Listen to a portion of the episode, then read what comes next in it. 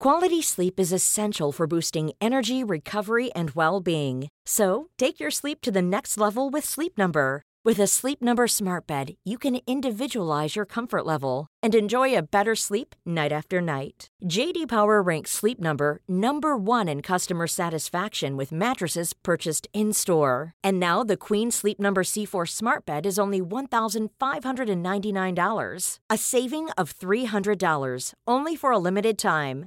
For JD Power 2023 award information, visit jdpower.com/awards. Only at Sleep Number stores or sleepnumber.com.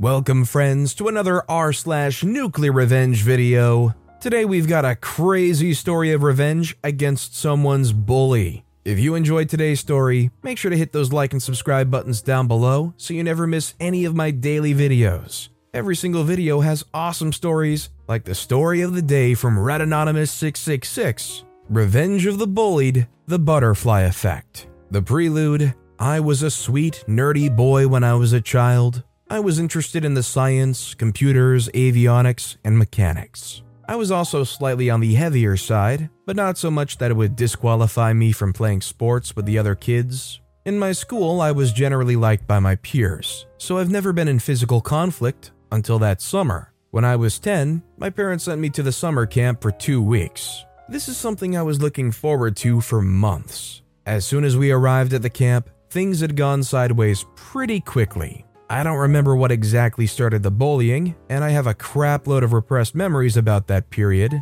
but I do remember this one guy in particular. Let's call him Ringleader. I tried to resist the bullying and fight back, but he was two to three years older, and the difference in sheer physical power was overwhelming. He also got several other boys and girls on his side, so it was impossible for me to mount any kind of effective defense. The fact that the camp supervisors, the adults, knew about this and ignored this entirely did not help either. Keep in mind that this was during the 90s in a post Soviet country. Cell phones were not a thing back then, so I had no option to contact my parents about what was going on. My mornings at the camp, and I mean every single morning, would start with a ringleader and several other of his craphead friends throwing a bedsheet over me while I was still sleeping and beating me up.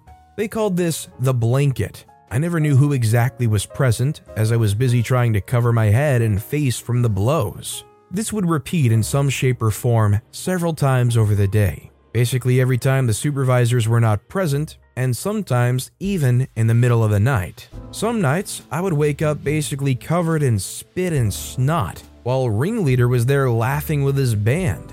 They, of course, restricted me from using a bathroom to clean myself up, and this was a point of immense entertainment and bragging stories for them.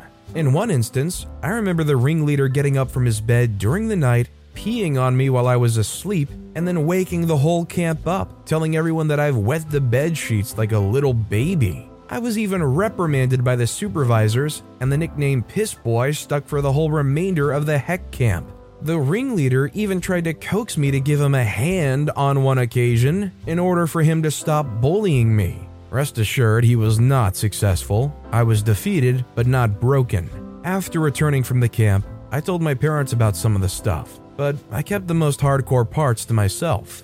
I was too ashamed. My father was an ex-soldier and a senior ranking intelligence officer slash investigator at the time but even he was unable to do too much about it within the limits of law. When my father tried to confront him, the ringleader's father basically told us to buzz off and to add insult to injury, blame the situation on me for being a little wussy. This was done over the freaking intercom in front of their freaking house. He didn't even see us. I don't mean to go into too much detail here, but the fact is that this summer effectively ended my childhood and started a chain of events that would end up with me being the way I am now. The long term impact you see, I'm in my mid 20s and I've been diagnosed with borderline antisocial personality disorder. Basically, I'm a sociopath. Apart from other things, this means that I have very little capacity for empathy or any other emotion for that matter. I can on occasion get happy, angry, sad, or even scared,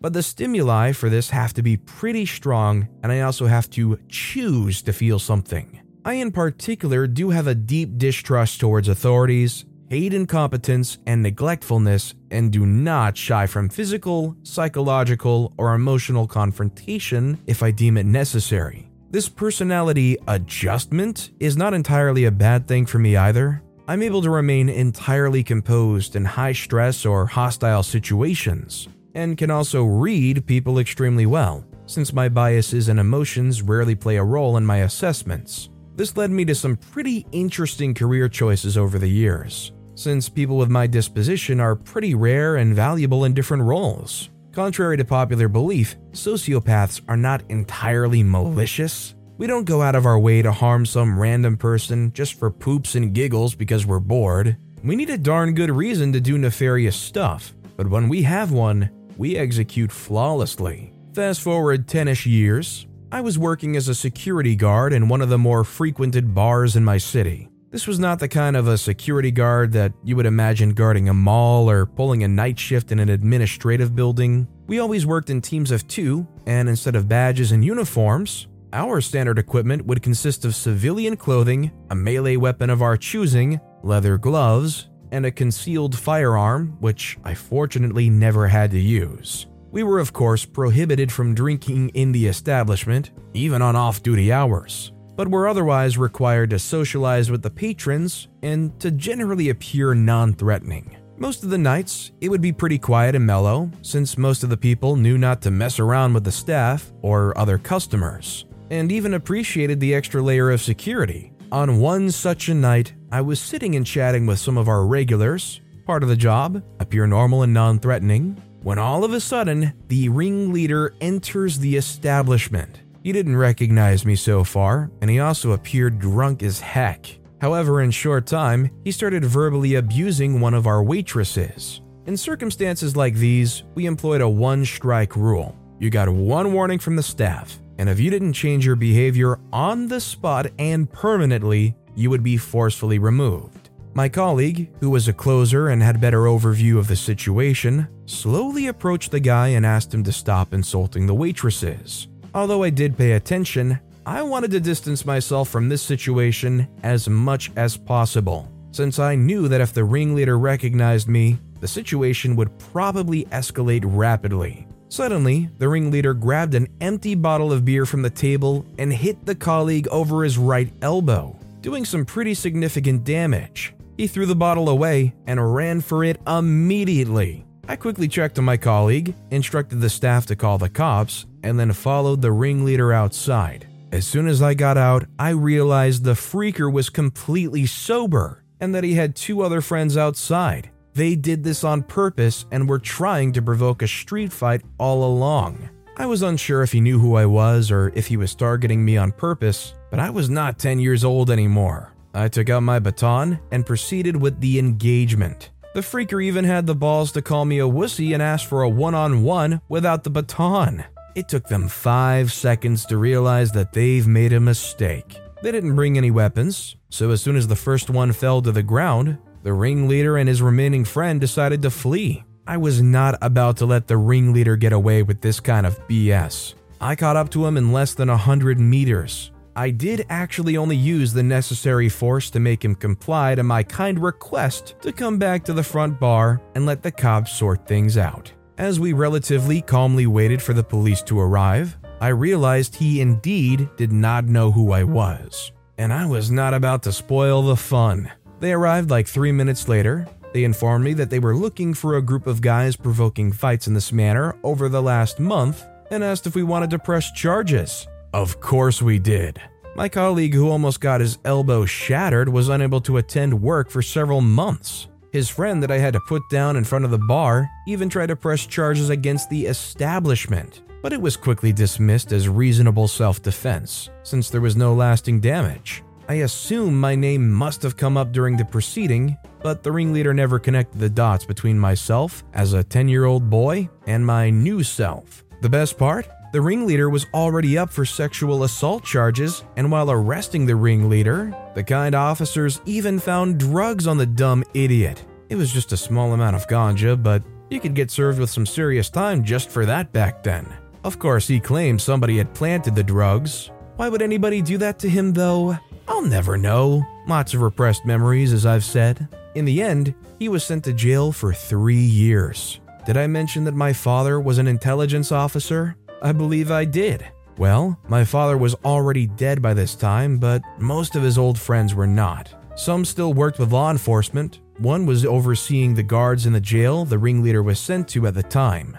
I've made sure that my father's friend remembered what happened to me in that summer camp. To put this into context, back at the time, our jails were pretty rough. Several of the people working there were still from the old guard, trained and taught by Soviets. This was certainly not a summer camp. Fast forward five years, the reckoning.